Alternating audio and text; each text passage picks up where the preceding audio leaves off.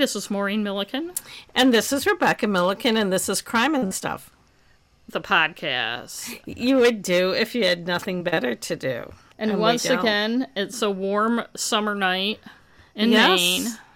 And hopefully, the nonstop parade of people who walk by my house and talk loudly, even when they're alone on their phones, Oh, talking yeah, loudly. They, have to. Yeah, I know people are going to disagree with me on this, but the last fucking thing I want to do when I go for a walk is talk on the phone. I don't like talking on the phone, period. So Me neither. I never don't talk wanna- in my car. I don't talk in a walk. And today I was in the grocery store and a lady had her phone on speaker in the grocery oh, store. And Just she- like in that ad for. I know, I know, I know. But, but it's like I can see. Okay, if you're like, honey, what was that kind of yogurt? Calling somebody on the phone, but these people who feel they have to be on the phone in the grocery store talking about, you know, Susie's diarrhea or whatever. Why? And why do you have to be on speakerphone?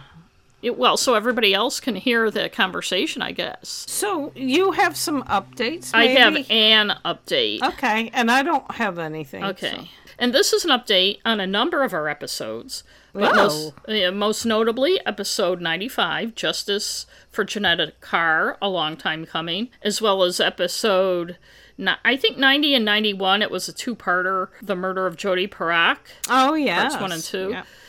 And a lot of our reviews and stuff, Making a Murderer comes to hmm. mind, The Innocent Man, and a few others. And I'll get right into it. In a move that shouldn't be so groundbreaking, but unfortunately it is, Illinois has become the first state in the United States to prohibit police from lying to children under 18 if they're interrogating Oh. them. Right. In- Wow, re- what a bold move. Yes, in relation to a crime. More specifically, they can no longer lie to kids about whether certain incriminating evidence exists or not, and they can't make false promises of lenience. Hmm. For those of you who may not be aware, although if you listen to this podcast, I'm not sure how you wouldn't be, but police in the United States are allowed to lie and to use a variety of powerful psychological ploys, all part of the Reid technique that they love so much. Hmm. And I was trying to find one of the things that slowed me down tonight is I was trying to find the episode where I went into a lot of detail on how that all developed and everything. And I couldn't find which episode. Oh, I think it was one of the Jodi. Parak ones. I kind of did a search, but I think one of the ironies of the Reid technique is is that the guy who developed it, the whole case he developed it on, ended up being um, a false conviction that the person had to be released on later. But in any case, they use the Reid technique to extract confessions from people, which can lead to innocent people confessing to crimes that they didn't commit. According to the Innocence Project, of the 375 DNA exonerations that it has recorded, and that's 375 people who have been found innocent because of DNA evidence, false confessions contributed to 29% of the wrongful convictions. The Reid technique is a cockamamie process that most cops in the U.S. use to interrogate people. It permits the use of deception to get a uh, suspect to confess. That's one of the basic tenets. Police will often tell a suspect that they already know they are guilty during an interrogation. The Innocence Project gives the example that a detective might start out an interrogation by telling a suspect that the results of their investigation clearly indicate the person is guilty, even when the investigation is not yet complete, or hasn't even started in some cases. This is the first step, the Innocent Project writes, in a guilt presumptive interrogation method. In other words, the police assume the person is guilty the minute they start talking to them, and this is the foundation of the Reid technique. Police try to convince a person that denials are pointless and confessing is the only option. They also pretend to be friendly sometimes and they want to help, mm-hmm. and they'll claim to show some lenience if they confess. Police can lie to a suspect and say their friend or alleged co defender confess, saying they committed the crime together, even when that person has not confessed to anything, as we saw with the Johnetta Carr episode 95, where her friend was made to falsely confess and implicated Johnetta. Sending her to prison for several years uh, for a murder she had nothing to do with. Police can also claim to have evidence, such as fingerprints linking the subject of the interrogation to the crime, even if they don't exist, or DNA, as we saw in episode 90 and 91. Mm-hmm. In those episodes, suspect Ray McCann was smart enough not to fall for it, but they but then ironically, they arrested him for perjury, claiming he lied to them. In a classic case of police chutzpah, you know, they can lie to you, and then if you respond because of what they're telling you is a lie, you're lying to them and you get arrested for it. It's Kafka esque. The Innocence Project says these kinds of lies about having evidence have long been identified as risk factors for false confessions and have contributed to some of the most notorious wrongful convictions, like that of the, or those, I guess, of the exonerated five, who were previously known as the Central Park Five. You might think someone in the justice system would have thought before now that this is fucked up, but believe it or not, the U.S. Supreme Court has even supported lying to suspects, and that 1969 Supreme Court ruling has been used for the past 50 plus years to support police hmm. lying. In the 1969 case Frazier versus Cupp, the Supreme Court allowed a confession into evidence even though police lied to the suspect and told him his cousin had already confessed and implicated him in the crime when his cousin hadn't. And as I said, that has been used as the basis for this type of lazy and corrupt interrogation for more than 50 years. Not that they didn't do it before, but in 1969 they just got Supreme Court support for it. Young people are especially vulnerable because the parts of the brain that are responsible for future planning, judgment, and decision making are not fully developed until a person reaches their mid 20s. The coercion and deception inherent in the Reid technique, the Innocent Project says, coupled with the recognized vulnerabilities and susceptibilities of children, has led to an unacceptably high rate of false confessions among juvenile suspects. One major issue, and it's actually one I've heard on a variety of different podcasts recently related to a bunch of different murders, different, totally different podcasts by different people, but it just seems to have come up a lot lately, is that when police lie to kids, either kids who are suspected of something or kids they think witnessed something or whatever, and the police keep insisting that they're right, kids automatically question themselves because mm this is a person in authority. Kids are conditioned to believe that this person wouldn't lie to them. So the kids think that they somehow must be wrong, even though they know they're not. And also, when they're badgered over and over and over for hours on end or in multiple interviews by an adult who's insisting on something, the kid finally gives in and tells the adult what they want to hear. It confounds me that this simple, obvious psychology that anyone who's dealt with kids on any level would know hasn't been clear to law enforcement. Of the 211 exonerees who are wrongly convicted as children that the Innocent Project itself has dealt with, 36% falsely confessed. And that's as opposed to 10% of adults uh, hmm. uh, or people over 18 who falsely confessed. And that's according to data from the National Registry of Exonerations. In Illinois, which several articles on this referred to as the capital of false confessions. Mm. there have been a hundred overturned wrongful convictions that turned out to be false confessions. That's not all the wrongful convictions, that's just the false confessions ones. 31 of those hundred involved people under 18. Mm.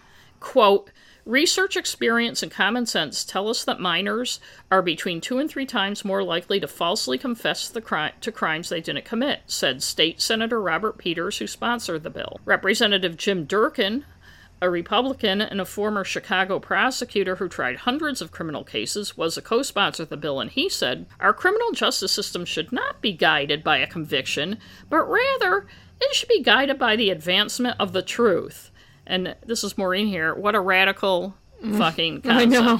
Quote, Deception can never be utilized under any condition in our criminal justice system, and particularly against juveniles. I say mm. this as a lawyer, legislature, and former prosecutor. And I gotta tell you, I think his view is still the minority among those groups. Oh, I'm sure. One of this podcast's heroes, Laura Nirider, Oh, of, yeah. Uh, of the Innocent Project, who, as you know, making a murderer represented Brendan Dassey, who obviously was just totally manipulated and jerked Although around. people, I hear people arguing they think he's well, he well, know, people can argue the world is fucking flat too, and all sorts of shit.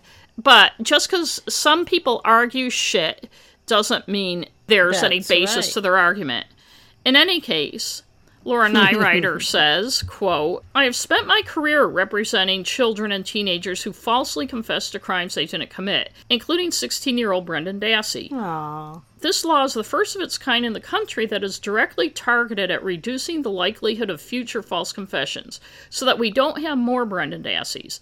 I'm proud that Illinois has shown such leadership in passing this historic reform. And yet, this is Maureen again, that deception is still okay in every state when it comes to adults, as well as almost all other states when it comes to kids. Ah. Oregon's legislature has passed a similar bill, which is yet to be signed by their governor. In New York, a law under consideration would ban deceptive tactics at all ages and hmm. also establish a pretrial assessment of recorded confessions to determine the reliability and admissibility in hmm. court. But that's still wending its way. Yeah, I was going to say that'll never pass. Right. The Innocent Project points out that in New York there have been 43 known false confession cases, most famously the Central Park, now exonerated, mm-hmm. five, and one New York case, which I recently read a book about after hearing the guy on a podcast. The police told 17 year old Marty Tankleff that his father told them that Marty is the one who attacked and beat him and his mother to death.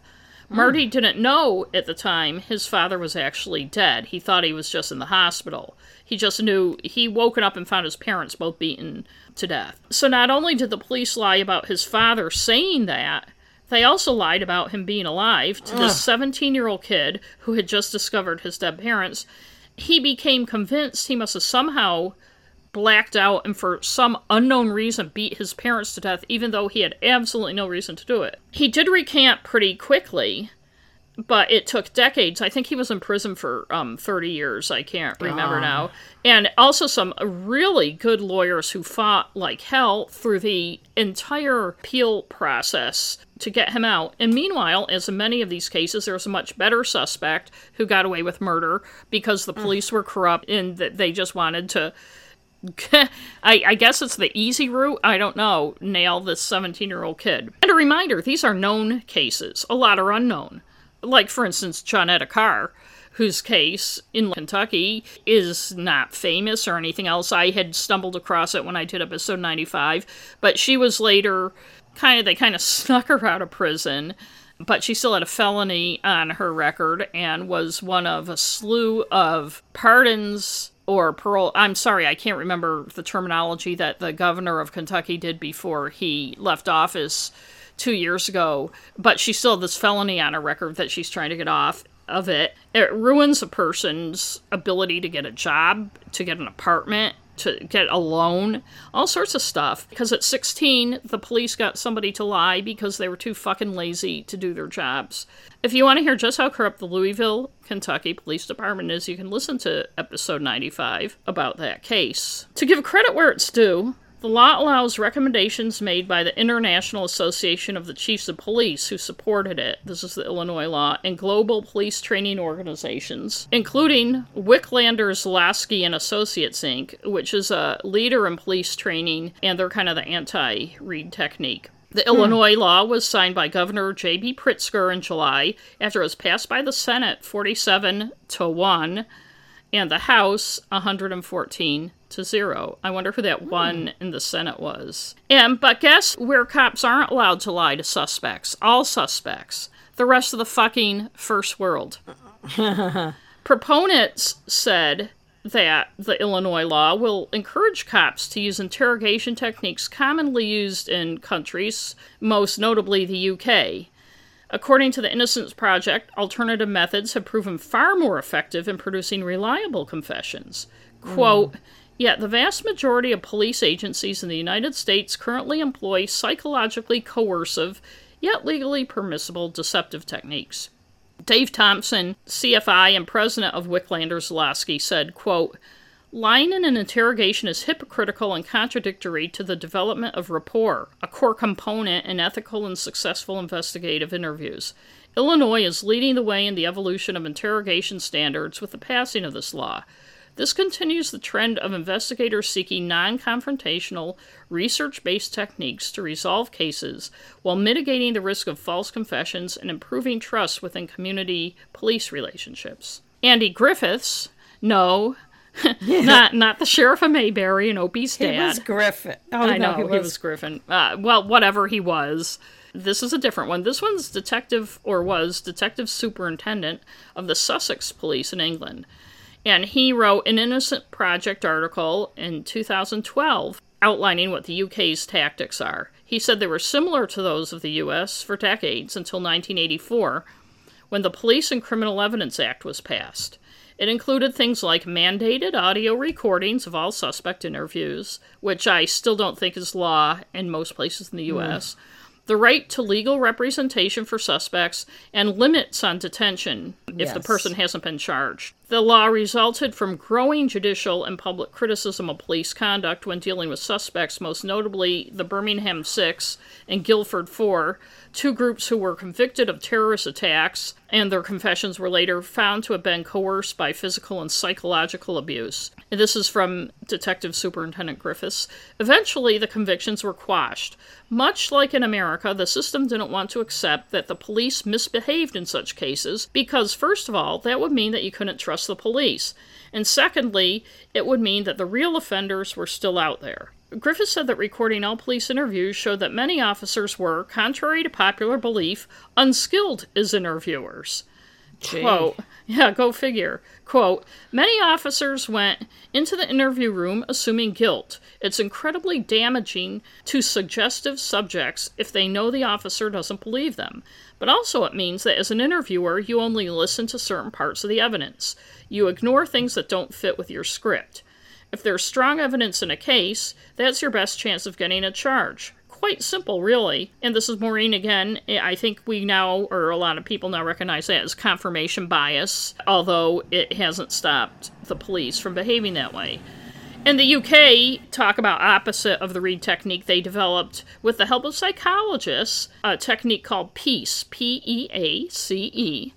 Mm. And the letters stand for planning and preparation, engage and explain, account, clarification and challenge, and closure. Basically, you know your shit before you go in there. You engage the person, explain to them what's going on, you ask them for their account of what happened, and then you go through their account and you kind of pick it apart and find contradictions and stuff and have them explain it. And that is a much better way to get someone to either confess or to find out if they're telling the truth or not than getting two inches away from their face and screaming at them that they're lying. I would think. And also keeping them in there for hours and hours and hours. Right, right. Because in in Britain, there I can't remember how many hours it is, but it, I think there's a four hour limit or I six it's hour limit. four hours. Right. Training on that technique is required by every operational officer in the UK. Griffiths points out that in the UK, unlike the USA, there's a high degree of cooperation and standardization between police forces. He said the training is a massive commitment, but it has helped avoid miscarriage of, of justice and it delivers better justice. Research studies and practical evaluations have also consistently shown higher skill levels and more objective ap- approaches by officers who are trained in this technique. It's now accepted, he said, that not all officers make good interviewers. So the technique has developed into several tiers of training linked to an officer's field of work and their potential. So that means every cop doesn't get to slam somebody into the interrogation room and go at them. Not that that's what they do in the UK. Police in the UK don't see interviewing as a secret process. Griffiths said, quote, and we don't feel the need to hide interview techniques. The law does not allow lying to suspects under any circumstances. Officers are trained to concentrate on probing a suspect's account, seeking to confirm or negate, by comparison, with other known information. When the suspect knows that I can't lie, my job is on the line if I do, I get more information. The- unquote. Yes, it does make sense. I think cops enjoy being tough guys. They enjoy being on power trips. Not all cops, Exactly. but you watch American cop TV shows, and most of the cops on them are like that. It's looked at as clever of the cops when they lie to suspect. I, I think it's not funny, but telling that out of 50 states, this one little law that's limited to people 18 and under is the only inroad on what should be a much bigger bigger discussion and a bigger change of law. And I know it confounds people in other countries who don't understand how laws can be different in 50 states and how there isn't you know, there's a federal justice system, but every state is responsible for its own laws. So there's not going to be any big federal mandate on this. But yet, when the tide turns lots of times, you see the, the dominoes fall. Although I can think of some states where I can't see this. Although Illinois surprises me a little as being a leader in this, but I can't see, for instance, Texas and Florida and places hmm. that get, and no offense to our listeners from those states who are wonderful people and who who aren't representative of the justice systems of their states. But these states that seem to get their jollies out of just incarcerating people and killing them whether they're innocent or guilty. And I know that's an oversimplification, but I don't think it's cynical of me to be making that oversimplification. Yes. And that's my update. Mm, thank you. You're welcome.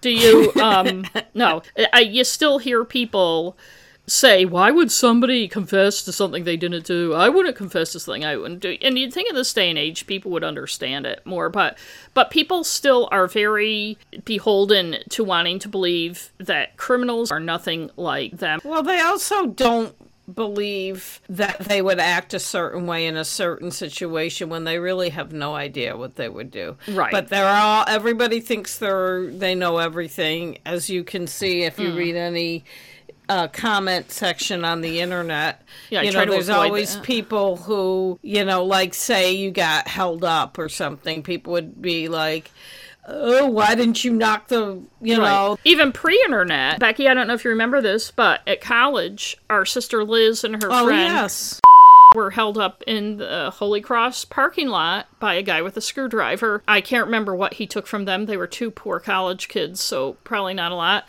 But they had to listen to people criticize. Oh, you know, I, I remember Liz telling a story. She was in, in Kimball, the dining hall, and heard people talking about it at the next table. And it's true, unless you're in that situation, you don't know. And in fact, there was a very good Hidden Brain episode about a year or so ago. They it talked about a social experiment where people were asked something like that and then they went to a job interview that was fake that they didn't know was fake and like the guy would make would like sexually harass them mm-hmm. and how they reacted to that. A lot of people end up when they're in a situation don't react the way that they've said previously that they're going to react because it's easy to imagine yourself as a hero.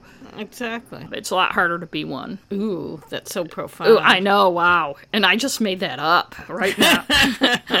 but anyway, I thought that was very interesting and it touches on a lot of things we talk about a lot. Yes, it does. I've always been curious about the Reid technique ever since we had a presentation on it at Crime It's Bait. funny. Besides the presentation on that, on um, I watched that show. The oh, and I might have, I probably mentioned this before, but the Good Fight there's an episode where there's some pro bono case that one of the lawyers has taken on, and it's a guy where the place he worked, like he worked at like Foot Locker or someplace like that, yeah. and they accused him of stealing, which he hadn't stolen anything, but they, the the security officers, used the Reid technique, and so the two lawyers, these two young women lawyers, went to a seminar on it, and it was really funny. Right, and Becky, I'm remembering now that whatever the episode it was where I went into the whole thing about the Reid technique and explained it, and I mentioned and that that businesses use it, that they train yes. businesses on it.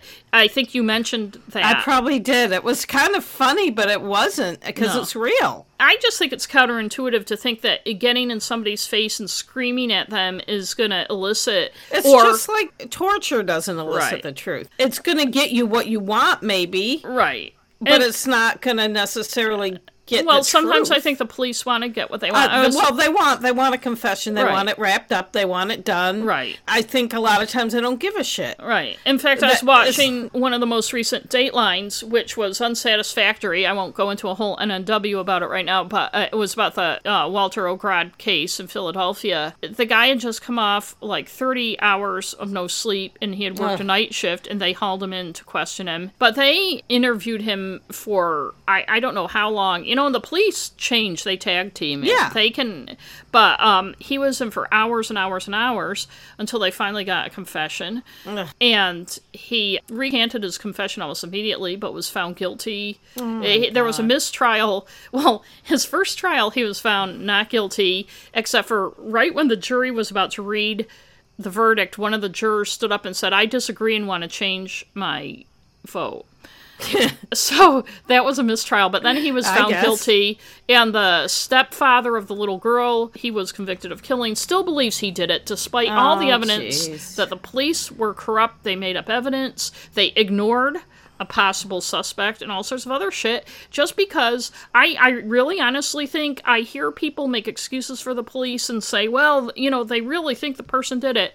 It's like they should investigate and get their evidence whether they think a person did it or not instead of zeroing in on the one person. And frankly i think in a lot of cases they almost don't give a shit. They think, think- this guy's uh, an yeah. idiot. He's a dirtbag. He's whatever. He's a drug user. He's black whatever. He not that walter ogrod was. He was white. But he's guilty of something we just want to convict somebody and the whole thought that yes but now there's a guy out there who picked a four-year-old girl up off the street and killed her doesn't seem to matter to people I know. and I know we've said it many times before, but the whole point of, you know, justice is finding Yeah. out who did it, not getting revenge for somebody doing it.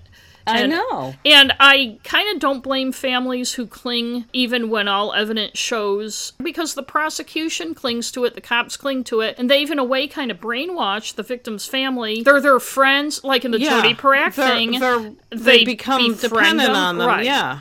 And and for them to think I've been hoodwinked by these guys for decades. Well, they feel like this person is fighting for them and Right. for their, Right. the person that's And- the victim. But in any case, so that was that update. And I'm excited to hear what your episode is because I'm wondering if it's something that I had thought of doing. But anyway. Um, I don't know if you'll know it. Um, you weren't living in Maine at the time, so and it wasn't a big story. but I was living in New Hampshire, which is right yeah, but door. it wasn't. I don't. Okay. Think Well, then was- maybe it's not the one I was hoping it would be. Okay, I've thought about doing this story for a while. I didn't know if there was enough to do a story on, so I kind of kept putting it off. But I've always remembered it, and and I noticed it at the time that it happened because murders, as we've talked about, they're pretty rare in Maine. Also, the victim's obituary had a photograph of her with her two dogs, her two Dalmatians, and every year the family has a memoriam in the paper with that photo, and I always remember. I think I've said before that a lot of times if I'm reading the paper or if I see something online, I'll take a screenshot, but if I'm reading the paper, I'll snap a picture with my phone of either a headline or something when I'm trying to think of things to do my stories about. I had taken a picture of her memorial memoriam ad or whatever you call them on the obituary page. I had at least two pictures of that from different years. Huh. So I figured it must be something I, I wanted to do. And I forgot a lot about it. It was in 1998. So I got most of my information from the Portland Press Herald archives, which I had to pay for. Even though I pay for a subscription, I can't get all the archives. And the library. That's bullshit. If you're Portland paying for a subscription, you should be able to get the archives. That's No shit. bullshit. You have to go through that national. There's a site that makes Yeah, you that- pay. that- And um, yeah, the library, the microfiche thing isn't open, or it might be open by appointment. I don't really. And I did have some from the Bangor Daily News from newspapers.com. It wasn't unique information, so and I did find some court papers online. So let me start my story. Somewhere after 9 p.m. on the night of April 30th, 1998, Portland, Maine police got a call about a truck screeching its tires on Oxford Street. Later that night at about 9:41, patrol officer Henry Small noticed a truck driving erratically and speeding on Baxter Boulevard. The boulevard, as it's called, curves around Portland's Back Cove. The truck was going well above the posted 40 mile per hour speed limit and crossing the center line. The truck sported a license plate that read LVMYTRK. Love my truck. Love my truck. Can I just interrupt for something random? yes. Whenever I see a vanity plate or we try to figure out what one, I always think of on Reno 911. Like there I think there's a couple times where there two of them will be in the front seat of the cruiser trying to figure out what a vanity plate in front of them means and then they'll like crash into the car. It's funny. Officer Small followed the truck for a while, blue lights going, trying to pull the driver over. He let the driver get away when he was radioed by a supervisor to give up the chase because the traffic was too heavy. It was determined that to continue the chase would put lives of other motorists and possibly pedestrians in danger. This was department policy, and I can't remember, but there was a specific incident or several around that time that caused police to formulate this protocol. Something happened when they were in a high speed chase mm-hmm. and they decided so they started to have that policy. At about 11:50 that same night, a 911 call came from an address in Buxton, which is about 26 miles west of Portland. The caller said a woman was injured and gave the address. When Buxton police officer Brian Pellerin showed up at the house on Herland Smith Road only a few minutes after the call, no one answered the door. The man who had called 911 was gone. When Officer Pellerin looked in the kitchen window, he saw blood all over the room. He went into the house and found Dawn Leighton, age 34, lying on her bathroom floor, partially clothed, covered in blood. Her two Dalmatians, Murphy and Abby, were curled up against her. Oh. A little past midnight, Portland police received a 911 call from a man who told them he had stabbed a woman in Buxton and he was at the Pennywise Market on Ocean Avenue calling from a payphone.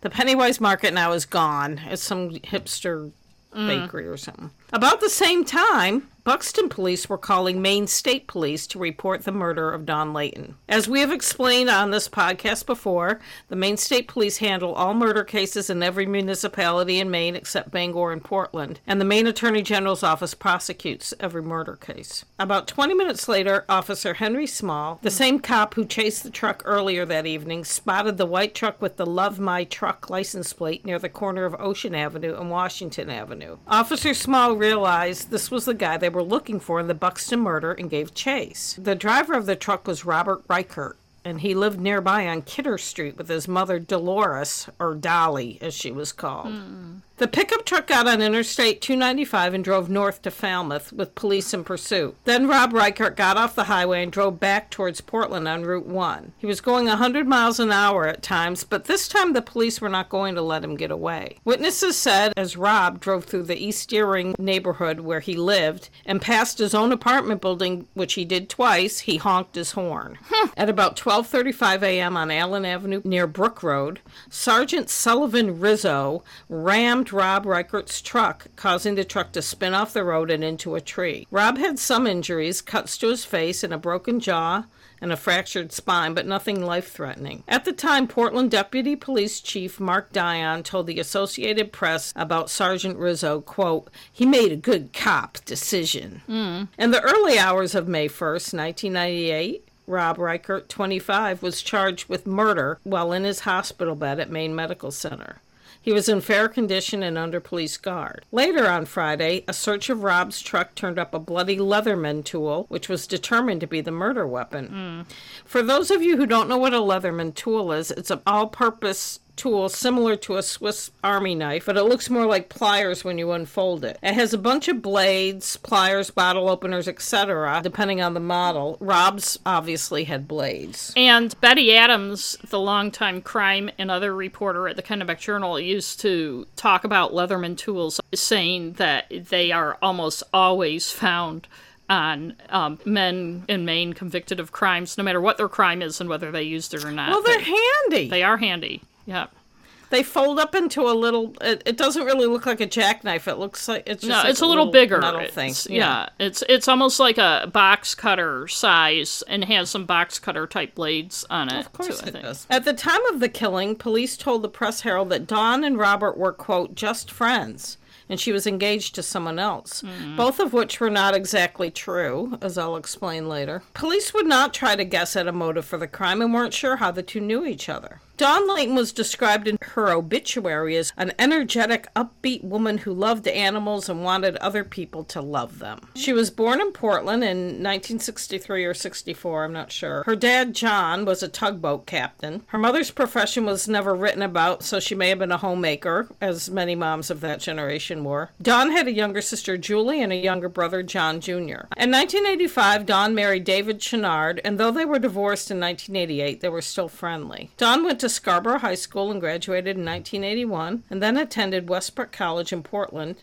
and got an associate's degree in dental hygiene in 1983. Dawn's father said, She was always on the honor list, and people have told me a hundred times that she was the best dental hygienist. Before becoming a dental hygienist in Portland and Falmouth, Dawn worked at Blue Seal Feeds in South Windham, where she demonstrated her love of dogs by volunteering to give dogs flea dips and baths. Even when a German Shepherd bit her, she finished up the bath before she got a tetanus shot. Dawn's sister Julie told the Press Herald it didn't make her afraid of approaching a dog again. She got a shot, but it didn't stop her from doing what she wanted to do. Yes, Dawn loved dogs, in particular her two show Dalmatians, Murphy and Abby. She showed them around the United States and Canada where the two dogs collected a lot of ribbons. When Abby retired from her show dog job, she became certified as a therapy dog, and Dawn and Abby visited area nursing homes to meet residents. Aww. Dawn's friend Linda Dean told the Press Herald she just loved to share her dogs with people. Dawn was also training Abby to be a tracking dog. It sounds like Abby was the overachiever of the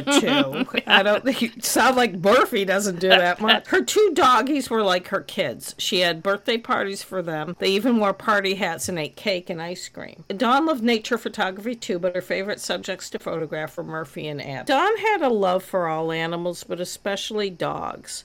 She volunteered at the Maine Humane Center in South Windham where she would walk the dogs. And something that pissed her off was seeing a dog in a car on a hot day, Mm. which should piss us all off. Yeah. Dawn loved her family also. The Leighton family was very close. Even if Dawn was gone on a vacation somewhere, she'd call home to check on Murphy and Abby, but also her folks. By all accounts, she was a giving, caring person who looked after those she loved and their teeth. She made sure they all flossed.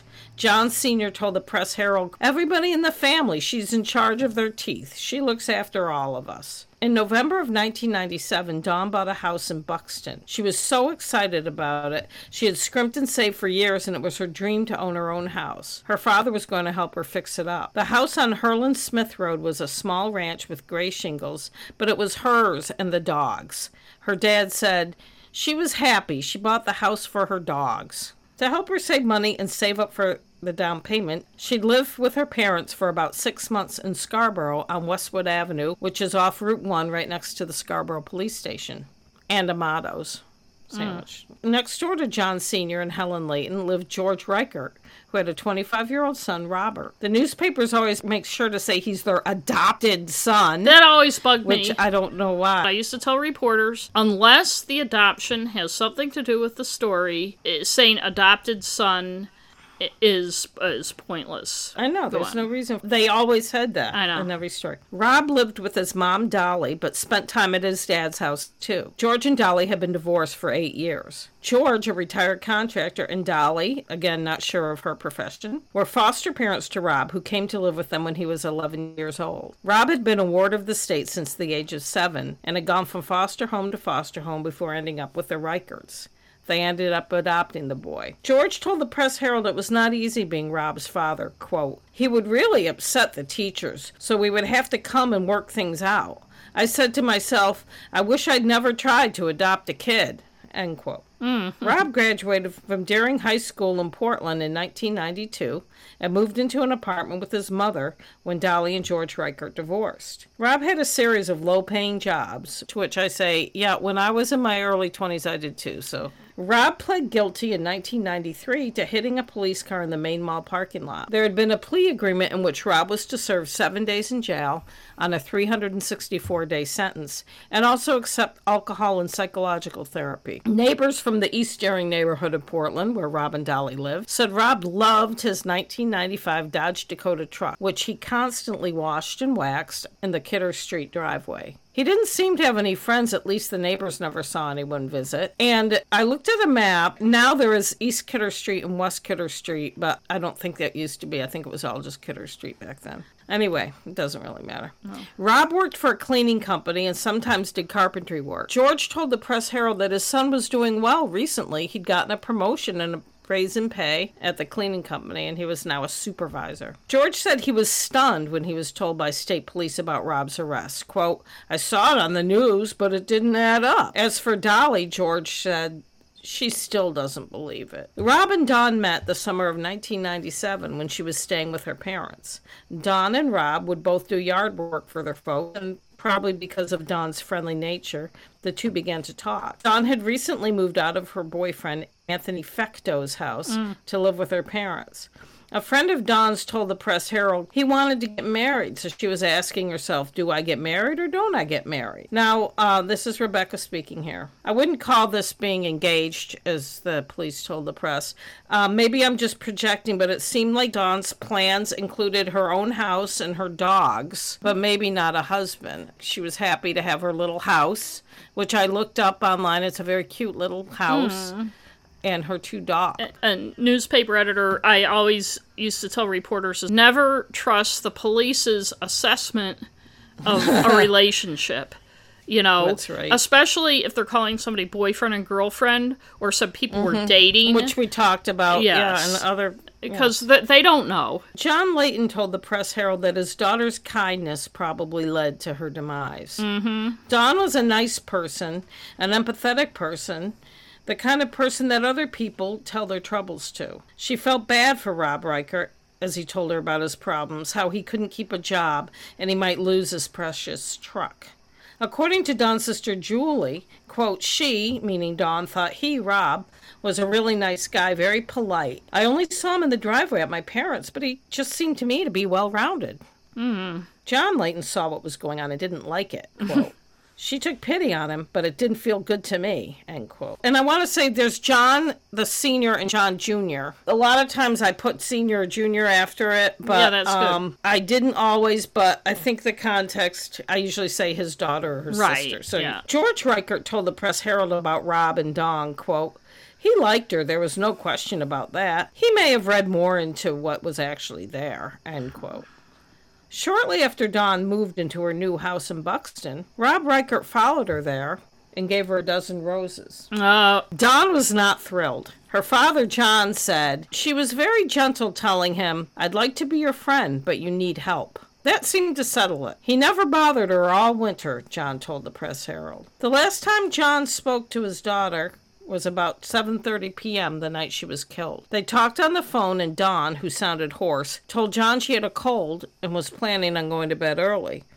John said he was sure she wasn't expecting anyone, especially not Rob Reichert. After Dawn's death, John said he was going to take Abby and Murphy, the Dalmatians, to live with him. He said, They are so in tune with her that it bothers me. I hope they can readjust. A few days after her murder, Maine State Police issued an affidavit in which Rob Reichert told what happened. Unfortunately, the way it's reported, it makes it sound like it's what actually happened as opposed to the fucking murderer's version of what happened.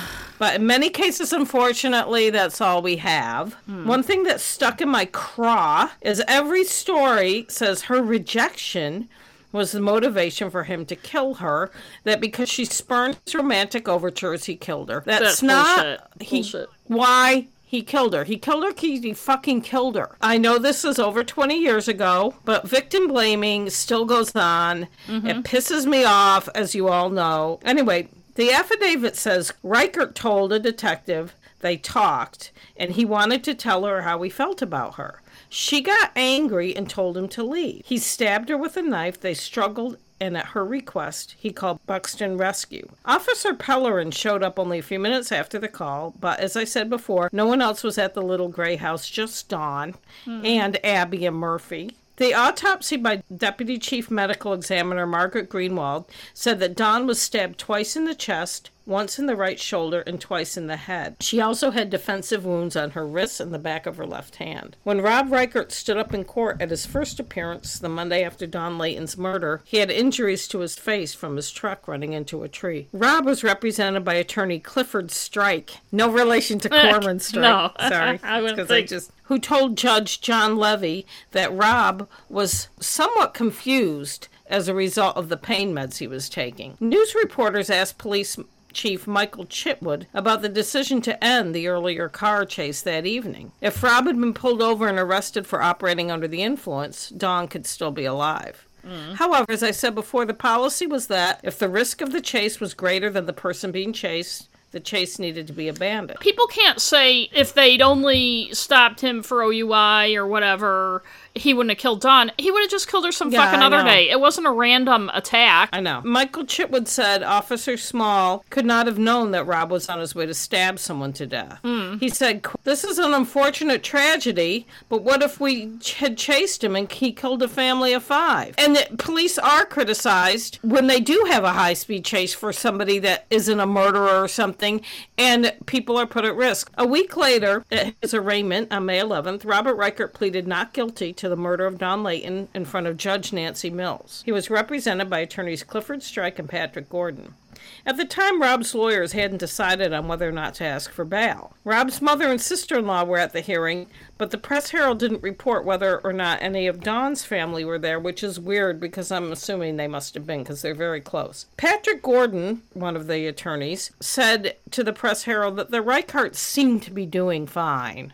It's like, well, I'm glad they're doing fine. Yeah. Over a week later, Rob Reichert's lawyers decided not to ask for bail at the time, but maybe revisit the issue later. Clifford Strike said, We just felt it would be more appropriate to deal with it at a later date. End quote. Per Maine law, defendants charged with murder lose their automatic right to bail, but court can decide to award a defendant bail. Assistant State Attorney Fernand La Rochelle said the state would oppose any bail for Rob Reichert. Dawn's family and friends showed up for this hearing on May 22nd. John Leighton Jr., Dawn's brother, told reporters, We're in shock and disbelief at the brutal murder of my sister. The family brought two photos to the hearing with them one of Dawn wearing a white dress, and a photo of the dogs, Abby and Murphy. Dawn's family and friends wore white ribbons with black polka dots in honor of her love for her Dalmatians. In December of 1998, Rob's attorneys tried to get some of the evidence thrown out, saying the Leatherman believed to be the murder weapon had been obtained illegally, and that Rob's three confessions were inadmissible because he was so wasted when he gave them. Clifford Strike said that Rob was too drunk to know what he was doing when he waived his right to a lawyer the morning after the murder. But a medical expert testified that by the time Rob was questioned the morning of May 1st, first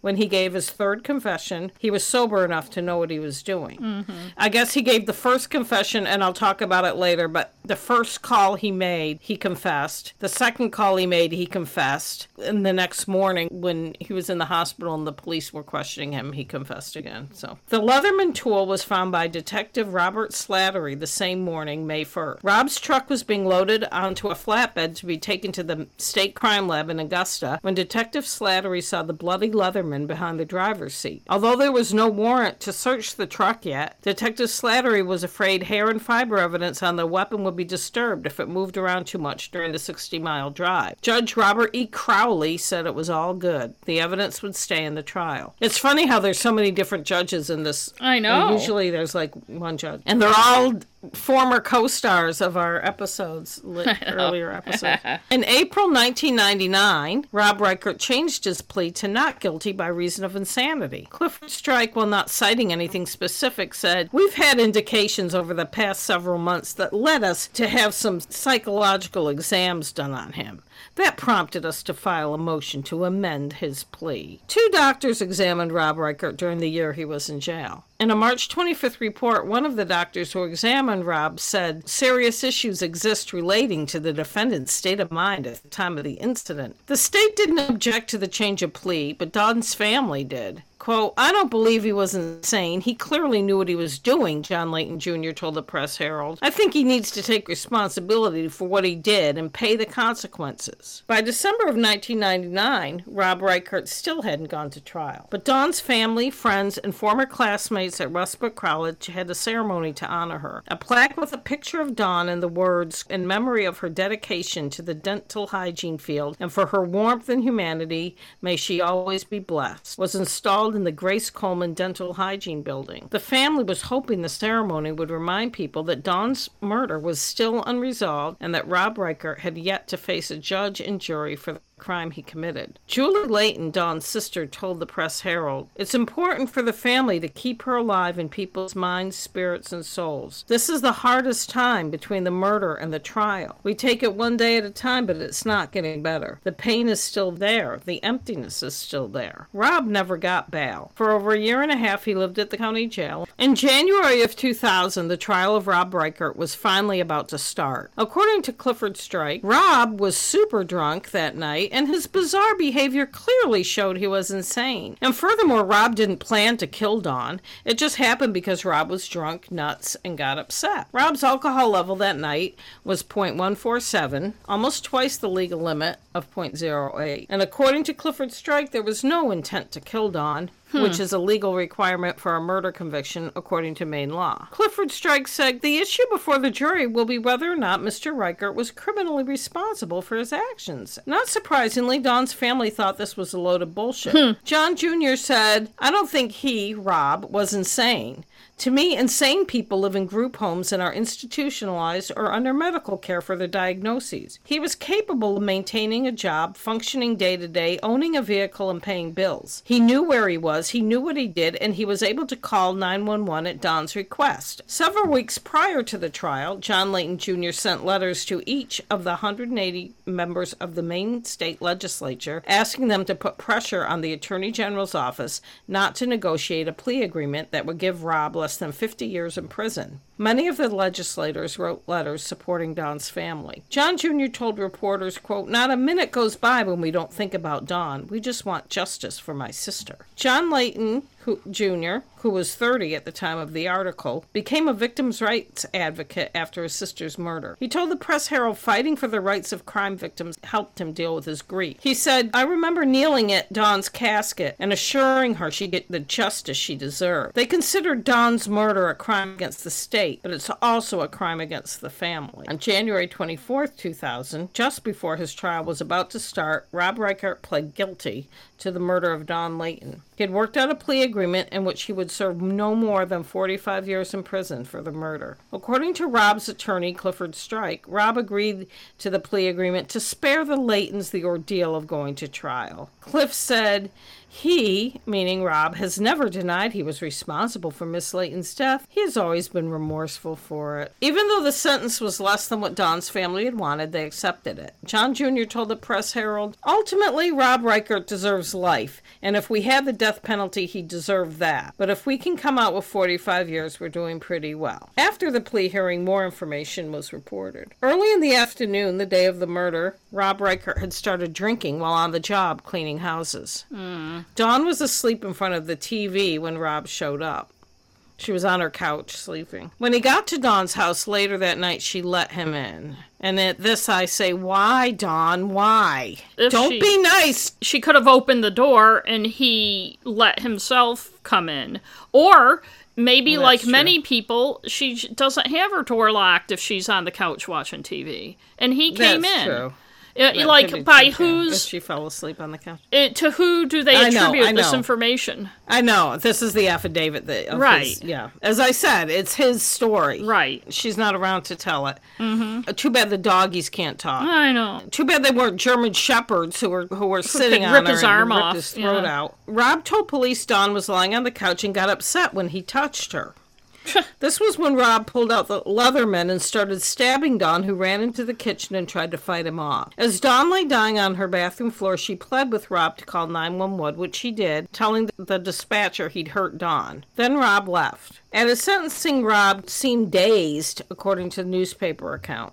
Clifford Strike said that Rob was on Prozac for depression and lithium for paranoia. As Rob answered the judge's questions with yes or no, his mother sobbed. The newspaper called her his, quote, stepmother, but I don't believe that's true. No. If anything, it's his adoptive mother, if you're going to say that. If he had a stepmother, which I don't think he did, she wouldn't have been sobbing because she probably wouldn't have even known him. Because his father, I don't think, had a wife. They don't mention her. So it's just bad reporting. I'm sorry. Well, AGA La Rochelle talked about that's a Maine name, La Rochelle I know, yeah. talked about Dawn's attack and the injuries she sustained. Her parents, John and Helen, held on to each other and cried. Dawn's friends and family again wore the white and black polka dotted ribbons in her memory. Her brother John Jr. told reporters, quote, It was a brutal attack. Dawn was savagely attacked. It's been 21 months of hell for our family. On May 3rd, 2000, almost exactly two years since her death, Dawn Leighton's killer was sentenced in York Superior Court in Alfred. John Leighton Jr. brought an autopsy photo of Dawn to court with him. Oh.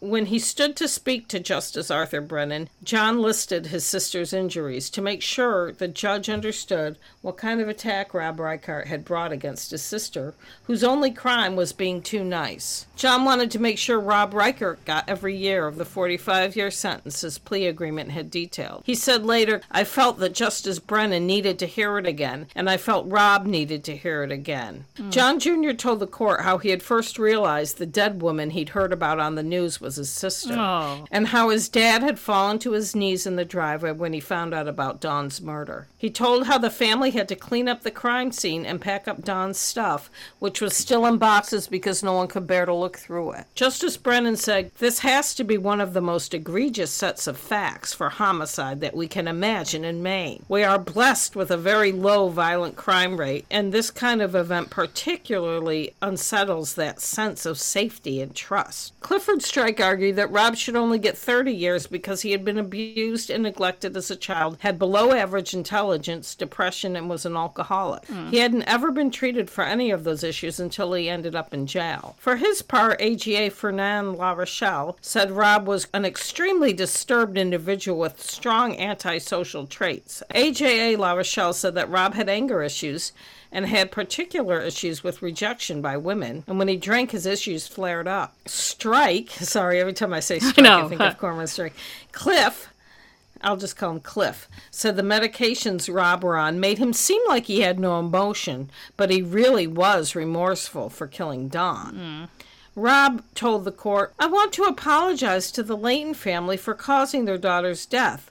I just hope someday they will forgive me. And I have to cut into here to mm. say that's typical. Yes. Causing her Yes. death. No, you killed her. Right. You can say it.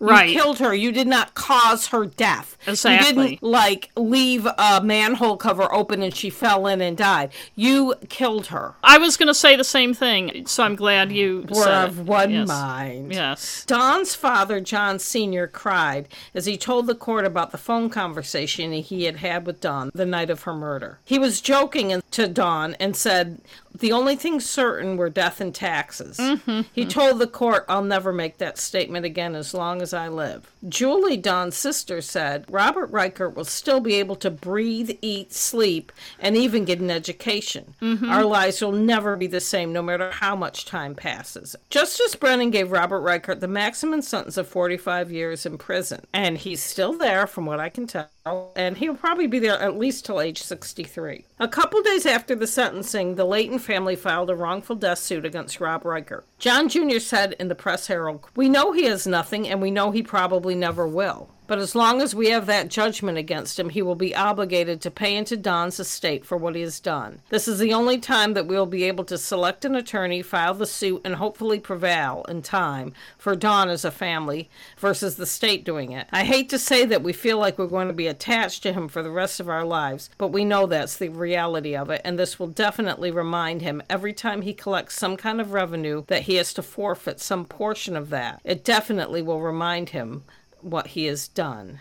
Later that year, John Jr. ran as an independent for the legislature on a victims' rights platform. About the plea agreement in Dawn's murder, John said that victims should have more input and should have, quote, their voices heard and respected. But he was also interested in education and health care issues. He wasn't just a one issue candidate. But I don't believe he won. I tried to look it up, I didn't see that he won. Mm.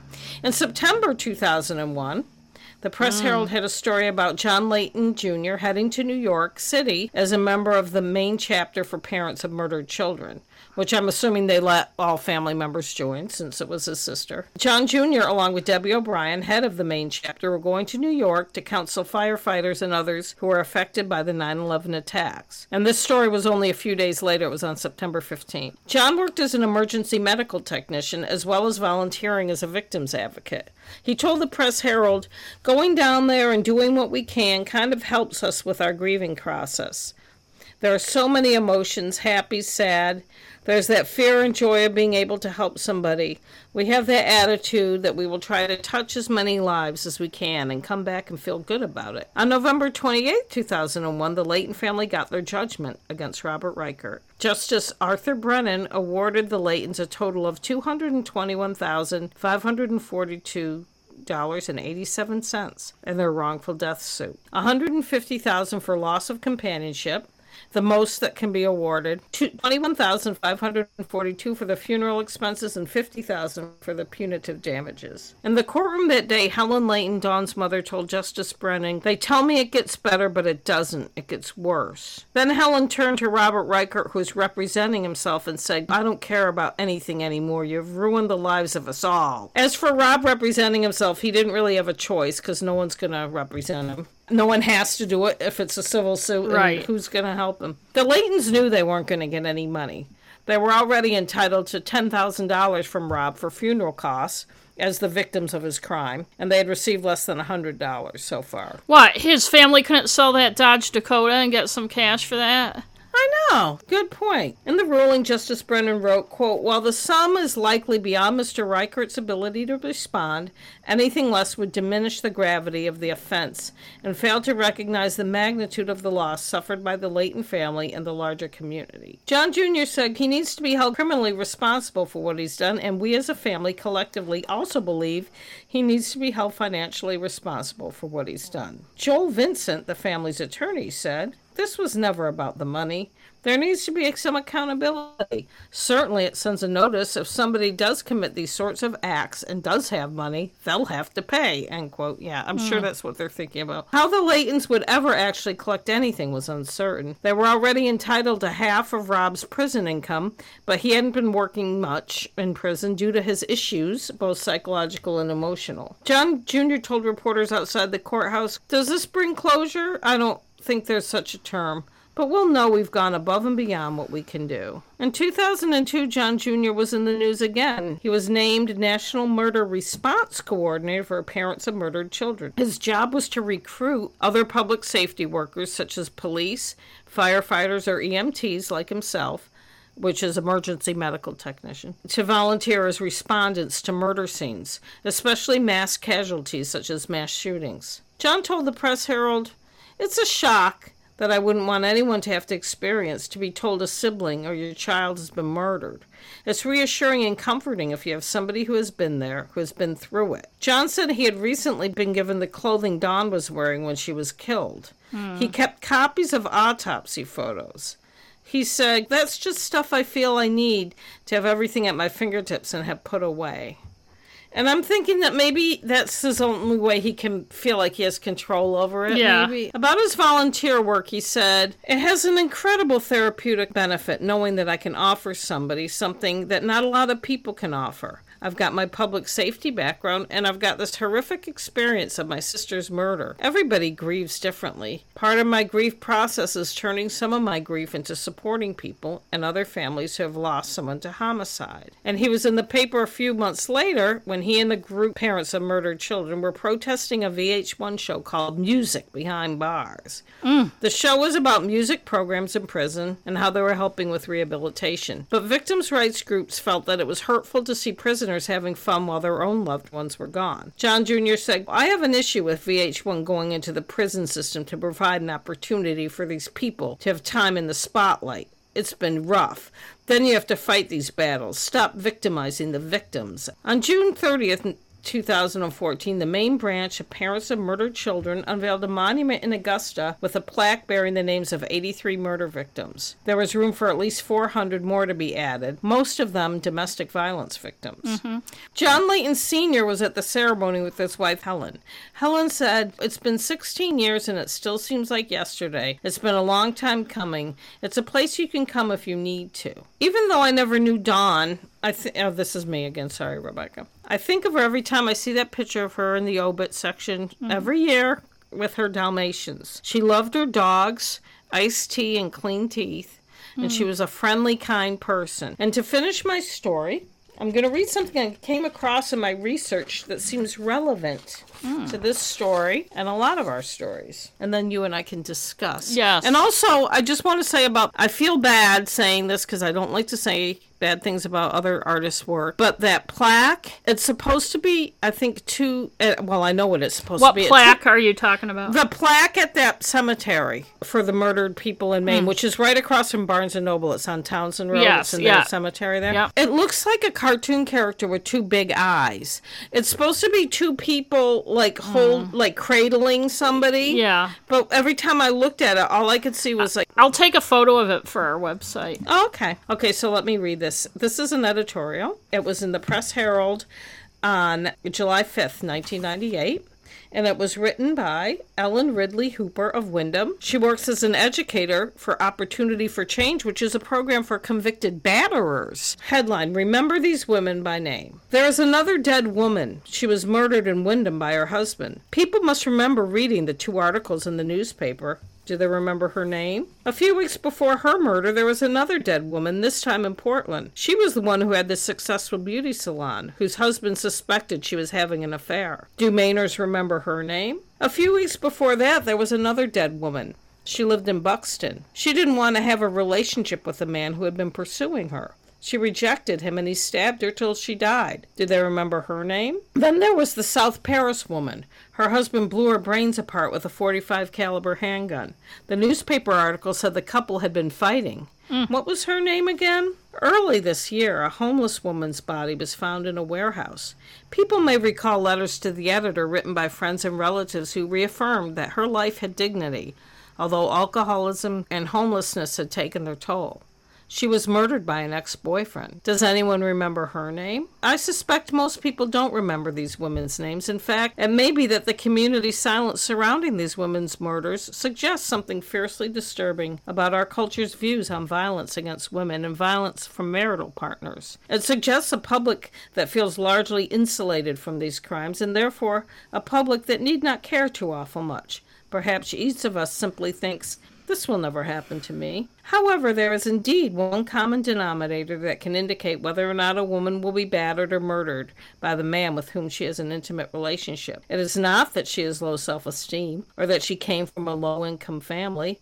It's not that she was abused as a child or that she abuses addictive substances. It's not that she works as a service clerk in a discount store rather than a nurse anesthetist, anesthetist in a hospital. It's that she is female. Sometimes I wonder what people think caused these men's behavior. Do they think he must have just snapped? Or what is the world coming to anyway? Do they erroneously think he must have had a lot of problems managing his anger? Do they draw any connections between these murders and the fact that hundreds of Maine women flee their abusive partners each year because they fear for their lives? That thousands more call crisis hotlines every day? Do they wonder why it is that every county has a confidential shelter where women can get some safety? Do they care? They often ask, why doesn't she just leave? And thus the problem becomes not the abuser, but the woman. The disturbing long term reality is it only makes a difference for the individual woman if she can manage to leave without getting murdered. Her leaving will not end the man's abuse. He will simply enter into another relationship with another woman. He will be quite able to convince her that he is a loving and kind man, and then the abuse will begin again. An intimate partner violence will continue, perpetuated 95% of the time by men. Make no mistake about it. Men who abuse know exactly what they are doing. They will claim they don't understand it. They will make unaccountable language like, I just lost it, or I had a really bad day at work. I've always had a bad temper. But the truth is, many of these men are fully functioning adults who have good employment records, strong relationships with their peers, and positions of authority in the community. Each week, as an abuser instructor, I sit in a classroom for 90 minutes with 30 men who are convicted of domestic assault. These men have professional positions ranging from doctor to wealthy business owner to auto mechanic, and they certainly manage to control their tempers at work. They are not punching out their customers or bosses, calling them cows to make them feel bad about their bodies, or screaming that they are worthless sluts. Why? Because the customers and clients are important to them. The women they intimidate are not. Hundreds of thousands of Mainers will remember Princess Diana and her tragic death in a car crash in Paris. Only a handful will remember the names of the Maine women who, since January 1998, have been murdered by men who claim to love them Angela Perry, Sohiya Nasrati, Dawn Leighton, Sarah Raymond, Elizabeth Nelson. Hmm. Remember their name. And that's the end of my Yes. presentation. Like I said to you, we are we going to start calling it the Men Suck I know. podcast? I know. Well, it's- Sorry, 10 email listeners. but- It's funny because I have an NNW later that where I have some similar issues. Ooh. But I do want to make some points when you mentioned about how the newspaper simplistically said he did it because she mm-hmm. rejected him, and you kind of refer that to that as victim blaming. I think it's more, and I'm not saying it's not victim blaming, but I think it's more that, and this still happens now, 23 years later, 33 years, I can't add, however many years later it is. They're looking for some s- simple reason why he did it mm-hmm. the the reporter is and Yes. possibly the editor and that is a symbolic of what the bigger issue as a whole is that people do not recognize the dynamic of of what happened. Yes, she was nice, like many women if you read The Gift of Fear are, and that it's difficult not to be nice and who knows if she hadn't been nice if he would have killed her anyway. I'm sure there are things we will never know about, incidents where he was harassing her and bothering her. And she may not have even seen it as that, but she just wanted him to leave her alone. Yeah, we don't know. I mean, we only know what her family told. She might not even know. Maybe he was driving by her house Right. uh, And- multiple and times and, she even- wouldn't know. And and even nowadays, it, when a woman is getting unwanted, inappropriate attention from a man, the woman is still blamed as a woman who's been single all my life. If there's a guy who's interested in me and I'm not interested and he won't leave me alone, and it hasn't really happened recently, but it's happened many times over my life people will say to me, What's wrong with you? He's a nice guy. Like I'm mm-hmm. obligated. Men aren't told that about women who are bothering them. Women who are bothering them, you know, they're going to boil your bunny in the, you know, Yeah. Glenn Close or whatever. I do want to talk for a minute, too, about the whole victims' rights things. It's a complicated issue, and I'm probably in the minority, and I may not explain this well.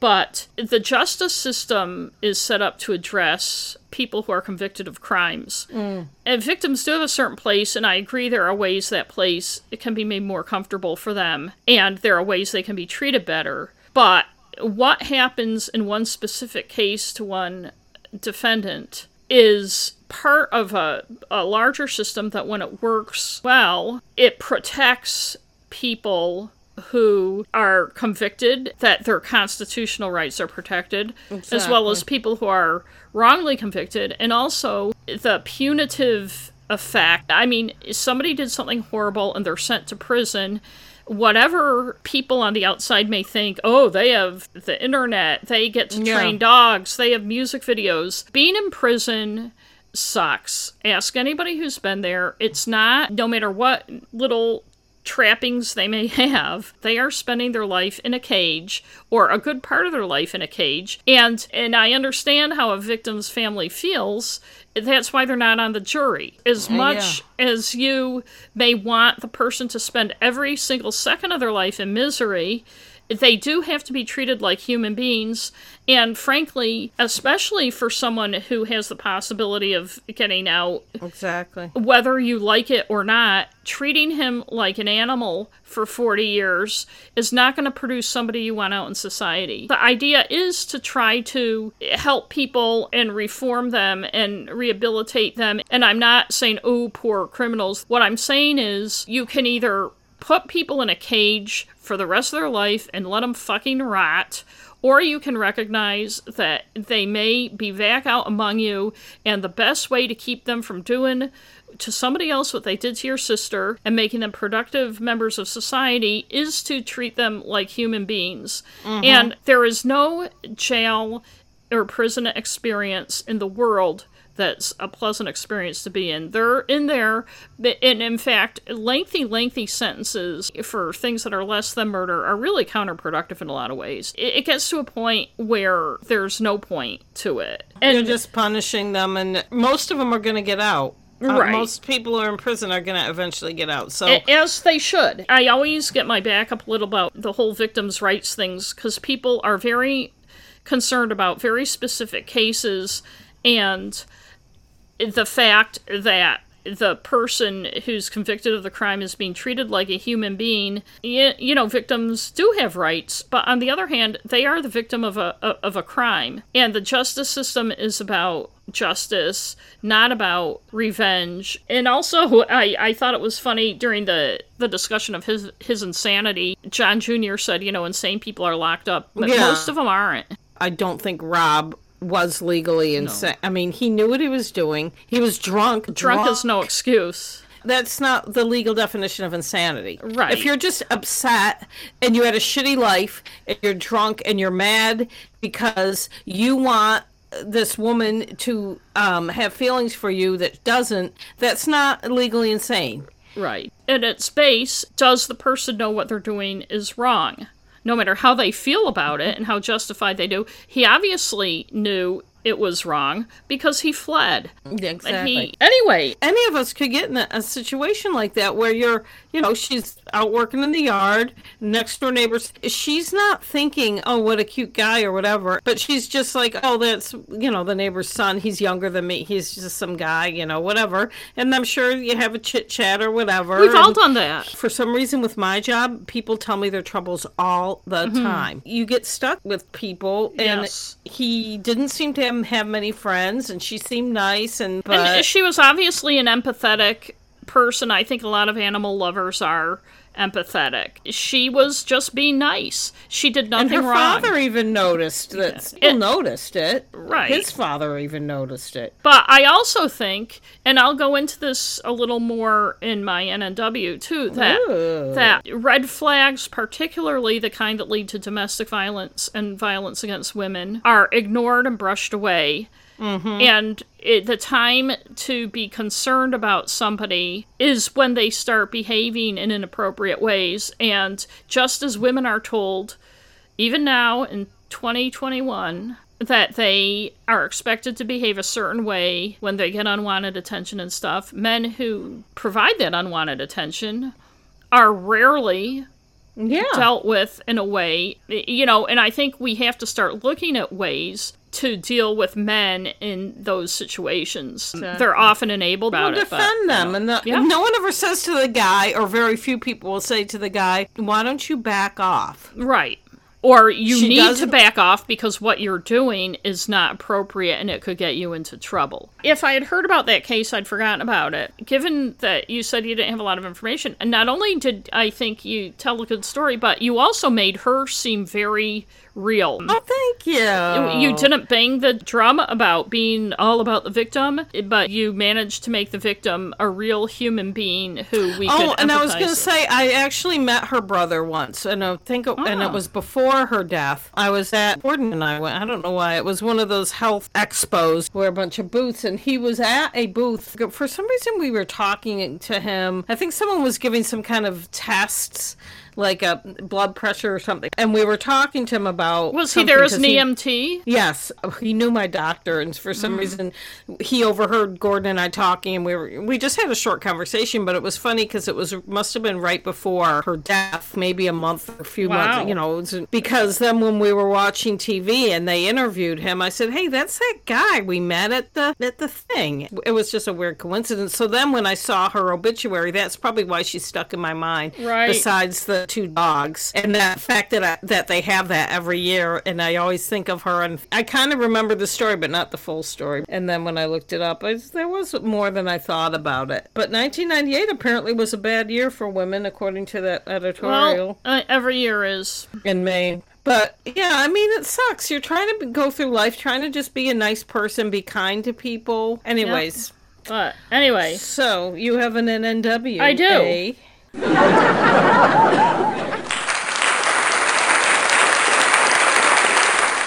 So I am doing a couple podcasts actually. I want to call them a series, but as some listeners may, I've got a kind of crush on Paul Holes. Who and doesn't? uh, some people may not, but he has a lot of podcasts. Since you, Becky, have turned me on to Audible, Ah.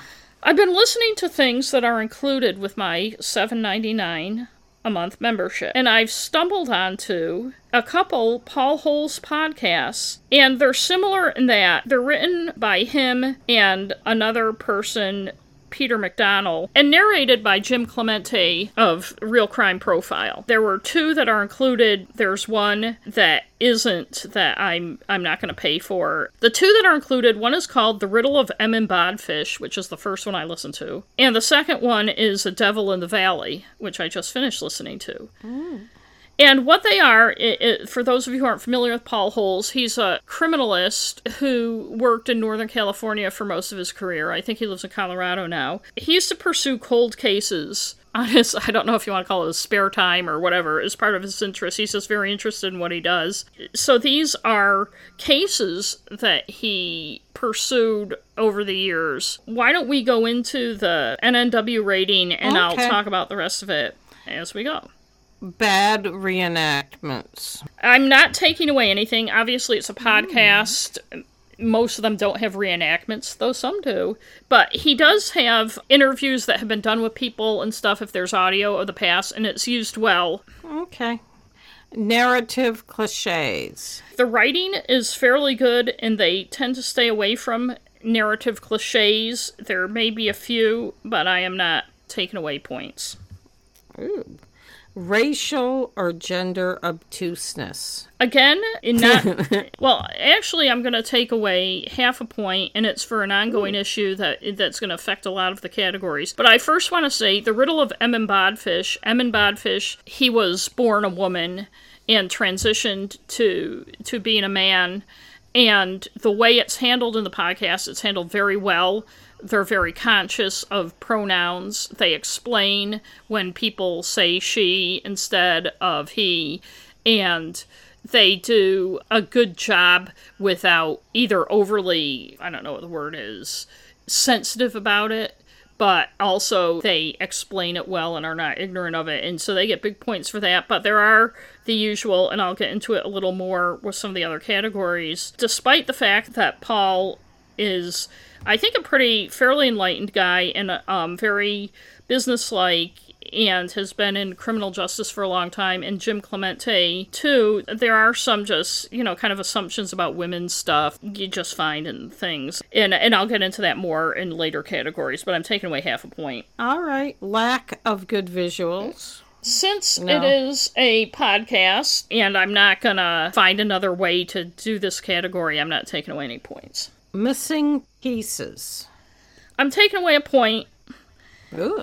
there are some little ones, but the major issue is for the second one that I listened to, A Devil in the Valley. And it's a story of a 1994 case in California. Well, actually, Paul looked into it in 1994, but it was the 1978 murder of a woman. It turns out the one murder he was looking into was related to a serial killer, although it's a little scary as we see a lot on true crime documentaries and stuff when sometimes when a woman is killed how many possible suspects there are I know. and in this case which happened in 1978 a couple serial killers emerge and one of the episodes is looking at why were there so many serial killers in the 70s and 80s. So they give a lot of the reasons why it just seemed to to be a phenomenon. You know, not that there aren't a lot now, but it was kind of the, if you excuse me putting it this way, the golden age for serial killers. Oh. And these episodes are this isn't a discussion podcast, it's scripted. And Jim Clemente does kind of the general narration, and then Paul Holes narrates his like what he was doing and blah blah blah. So it, it's and it and it mm-hmm. works really well and i'll talk about that more later. But it's not like they're sitting around spitballing ideas. It's a scripted tight podcast mm-hmm. so they go into a lot of the different reasons why there were so many serial killers particularly in this part of california and, and i won't go into all but one thing they don't even touch on. And one thing to me that's obvious why a lot of the killings, because Paul was looking into this one and he pulled the threads and come across others that weren't solved and who could have killed who. And uh, I think three or four or five women, but nobody says anything about how kind of the gateway crimes to to sexual killings of women you know, rape, stalking, Yeah. all those things that back then and still now in a lot of cases are treated very lightly. Exactly. How how what women say and women's concerns and women's complaints are ignored or belittled or turned around to them by police and blah blah blah. And frankly, I don't know how you can talk about a lot of these serial killers, particularly the ones in this who were all sexually motivated killings against uh-huh. women, how you can talk about that without talking about the light treatment men who obviously have issues with women get. like we talked about, um, you know, if they're exposing themselves in public Right. and stuff like that, that's not And- taken seriously. Right. And so a lot of these and and there are some examples of it in this podcast, but then you have to assume there are some things that either weren't looked into or didn't make the podcast or were no records of or whatever. These guys obviously got very light sentences or were not convicted or were not charged because it's all this he said she said crap and women aren't taken seriously. Exactly. And so I'm taking away a point because to me that's a major hole that these guys who have long careers in criminal justice should should know about or be aware of or at least fucking mention that one reason people men develop into Yeah. serial killing is that when they're doing the gateway stuff nobody's doing anything about it. And they're and the women are blamed and then the guys are enabled and empowered to continue. And this isn't the only podcast to see it on but people don't take that seriously. So that's minus a point. Okay. Inaccuracies, anachronisms. none that really stuck out. There were some little things but i'm not taking away any points. Okay. Storytelling. I will not take away points. I think the way the dual narration, where, as I said, Jim Clemente does kind of the overall narration, and then Paul Holes talks, and he kind of weaves in, like, kind of what's going on in his life and why he got interested. And I know he has a writer helping him do this, but it all comes together really well. The way hmm. it's kind of personal as far as he's concerned, but he's very, he's detail oriented and he explains things very well. And he's got to be one of the only people I've ever heard on any podcast or true crime show point out that just because there's no evidence of sexual assault doesn't mean there wasn't sexual assault. That's right. Be- because you know that's one of my peeves when when they say, "Well, she wasn't sexually assaulted," you know, if there's no evidence and they're two different things and he's made that point, so I like that. And the storytelling is good. The Devil in the Valley is complicated. There's a lot of victims and a lot of killers, and it's very clear who's being talked about and it all comes together and so storytelling, yep, no points taken away. Freshness. It's fresh. True crime podcasts are a dime a dozen, and Paul mm-hmm. Holes is, I don't want to call him ubiquitous, but he's on a lot of TV shows and in a lot of podcasts. Yes. And yet, the way this one is done, he's got the chops. He investigated these cases. Mm-hmm. And I know I keep mentioning the narration, but it, it really works to have the overview by Jim Clemente and then Paul Holes, and then there are interviews with other people and stuff. And it's different than most of the other true crime oh, podcasts. It is it's not investigative, it's him talking about investigation, but it's the guy who was there and decided Yes. to do the investigation doing it, and that's different from most others. Okay. Good. Repetition. I'm not taking away any points. There is some repetition I'll talk about when we get to banging the drum that that was beginning to get on my nerves, but for the most part, it's not uh, repetitive. He repeats when you need to be reminded of something, and it, there's not annoying re- repetition. And the last one. Beating, the, drum. I'm gonna take away two points for beating the drum. See, I started the You two started point it. thing. You started it, and I'm carrying it forward. Oh my god! I think we should only use that in extreme in extreme circumstances, but Okay. so so far we have. It's something I was talking about a little when we were talking about your story tonight. In the one Devil in the Valley, and the M and Bodfish one was a totally different type of story, and everything about it was different, and I didn't find any of these problems in it. But the Devil in the Valley, the guy who was convicted is eligible for parole. He was originally sentenced to death Then California. Anybody who's listened to true crime podcasts from stuff that took place in the 70s and 80s knows this California, the death penalty was found unconstitutional, and the sentences of the men most of the people are men in prison on death row were commuted. There's an entire episode of this podcast, I think it's maybe the second to the last one, that goes on and on and on about how hard it is for the families to have to go back because now this guy may get oh, parole Oh, yeah, and go parole, back every yeah. three years and testify and they have to relive it and blah blah blah. I, I don't mean to belittle what the families are going through, but the just harping for 45 minutes on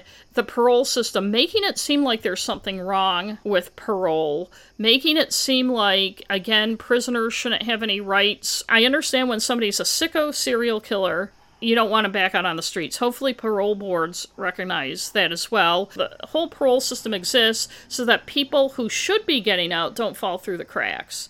And it's not a perfect system, but that's why it's there.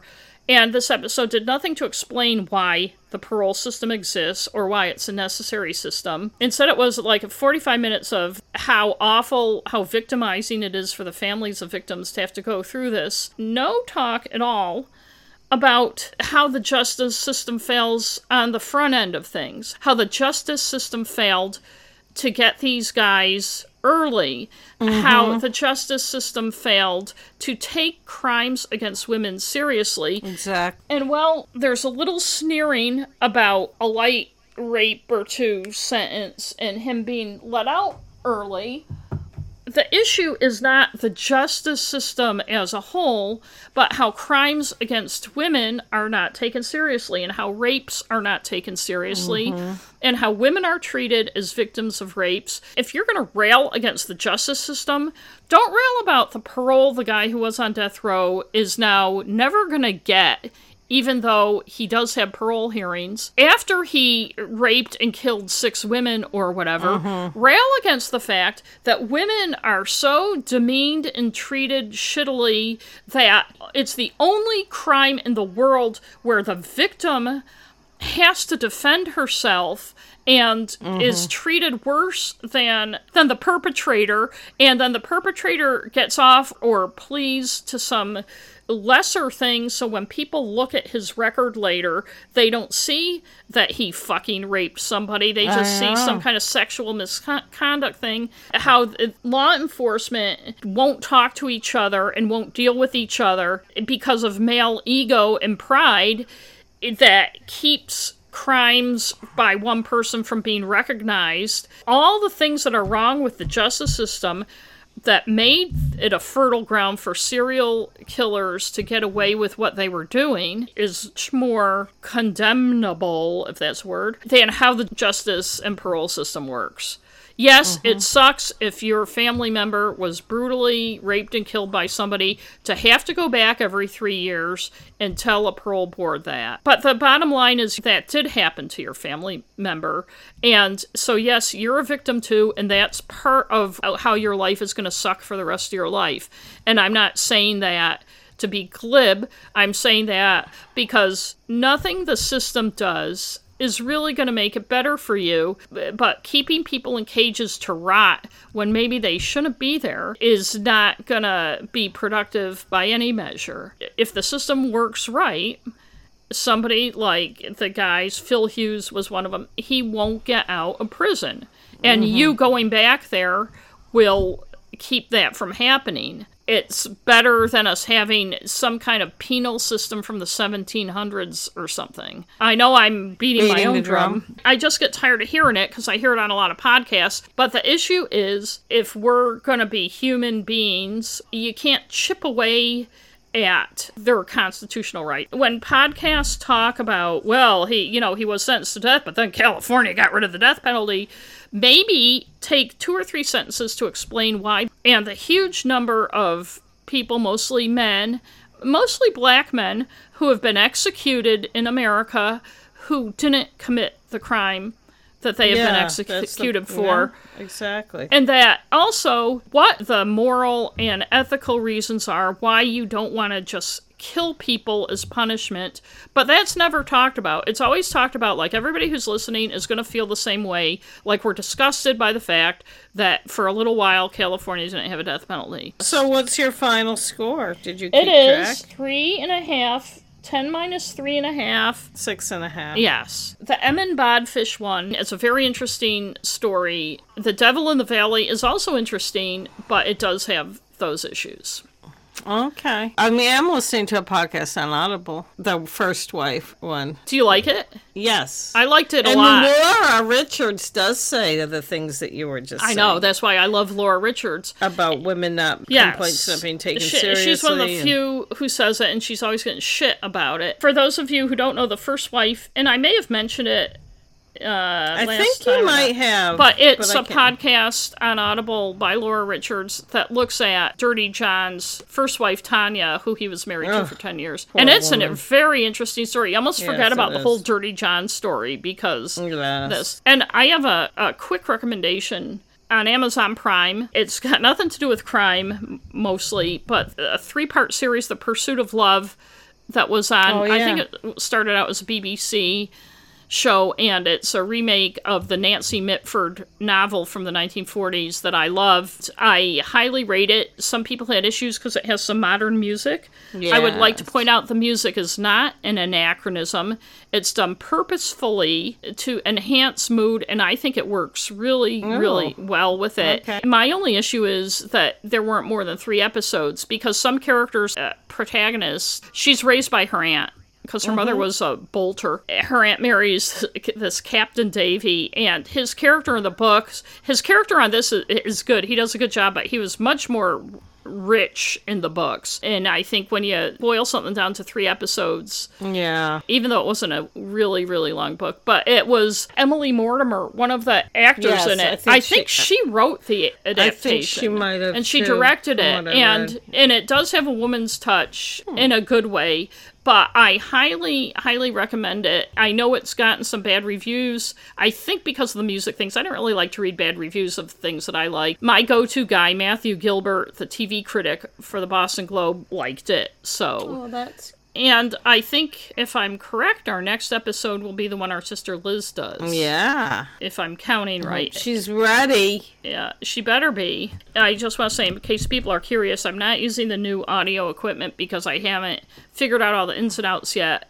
By the time Liz is here, we'll definitely be using it. Okay. And is there anything else? I don't think so. Oh, okay. Then I guess that's it. Except to thank everybody for Yep. listening. Thanks for listening.